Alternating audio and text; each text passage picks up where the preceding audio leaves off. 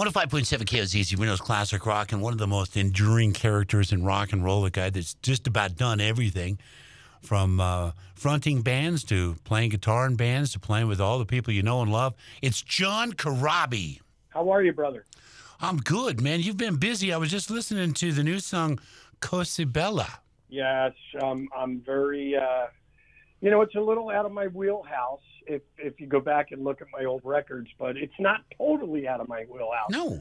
So um, I love the Beatles. I love Queen, and I've always kind of wanted to do something like this. But when you're in the confines of a band, it sometimes doesn't work. And now I'm just my own guy. I figured let's put it out. It's like textbook example would be when Lemmy wrote uh, "Mama, I'm Coming Home" and gave it to Ozzy.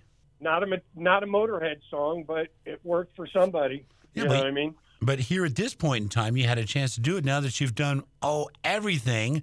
Now I became a fan back in the day when you were in the Scream, and I still play this song today. I played the grooves off of it back in the day. I still play it to this day. Man in the Moon. Oh, she didn't come back. It'll be too soon. I'm I'm doing fine with Man in the Moon. Good stuff. I, I I appreciate it, man. It's uh, you know, and that's everybody kind of associates me with like Aerosmith, Zeppelin, and you know, but I'm a I'm a '60s kid. I listen to everything from you know the Mamas and Papas to Led Zeppelin, and and so I've got this giant Rolodex of music in my head, yeah. and I just want to. You know, now it's it's a different world, different time. Everybody's doing digital singles now. Yeah. So now there's no there's no rules, no rhyme or reason, and uh, Bell is number one. That's the number one song I'm starting with. So Yeah. Yeah. Well, you know, okay, so the, a lot of us first met you with the Scream. Where did you grow up? Where did you grow up? Philadelphia, Pennsylvania. Well, there's a music town right there. Yeah, there's uh, a lot of lot of great bands. Um, Cinderella, Tangiers, Britny Fox, Heaven's Edge. Um, then you got Hall and Oates, Todd Rundgren, um, and then the and then the uh, they used to call it the Philly sound, like Evelyn Champagne King, Teddy Pendergrass, and you Yeah. know, so it's definitely a musical city. Yeah.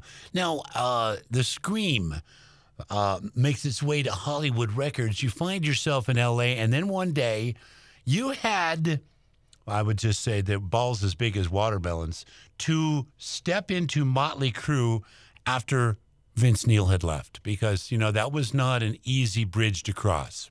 Well, now in hindsight, I would have known all this that you just said. I might not have answered the phone. no, it was. It, you know what? It was. It, it was a very good experience.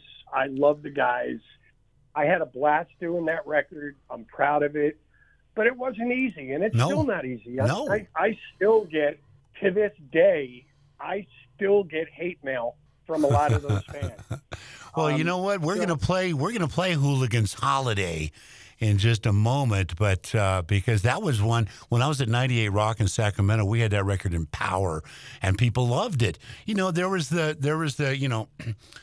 Uh, I will call them the flat Earth people that uh, you know they didn't want change. They didn't want this, you know. And Vince didn't want to be in the band. You kid, the band wanted to be a band. You came along, and it was a great record. And Hooligans Holiday was just one of my favorites. I appreciate it, you know, but again, it's to each his own in the eyes of the beholder. Like I said earlier, I, I have some fans that are like, dude, that's the greatest record ever. And then I've got other ones that are like, you know, send me emails telling me that if they ever figure out where I live, it's going to be a sad day. So whatever, it is what it is. Now, I'll bet a lot of this will be covered in your book. Um, yeah, it's not a tell-all Motley book. It's pretty much my life. There's a lot of things about about me that people don't know. Yeah.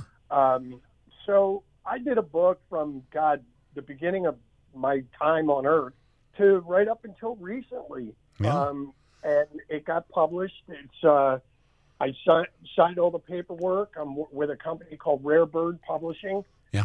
Uh, out of LA. Um, we've already finished the book. It's edited. and now we're going through that part of like trying to find cool old photos.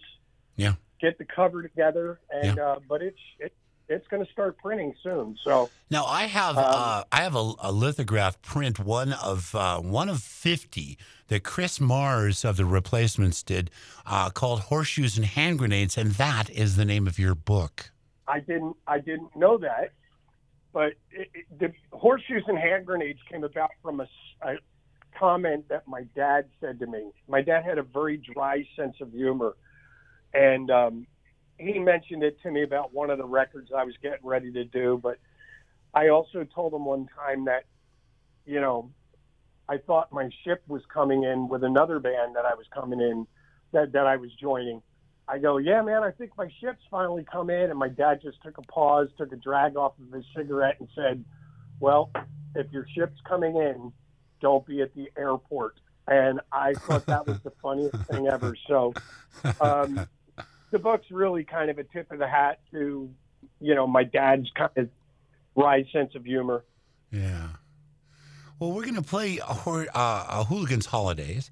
Um, everybody look for the book Horseshoes and Hand Grenades. Of course, you played with everybody from, I mean, you know, all the bands that you've done, all the great music you brought. Uh, Brides of Destruction, I remember seeing that band and uh, just you're just one of those enduring characters of rock and roll, and, and the story keeps going.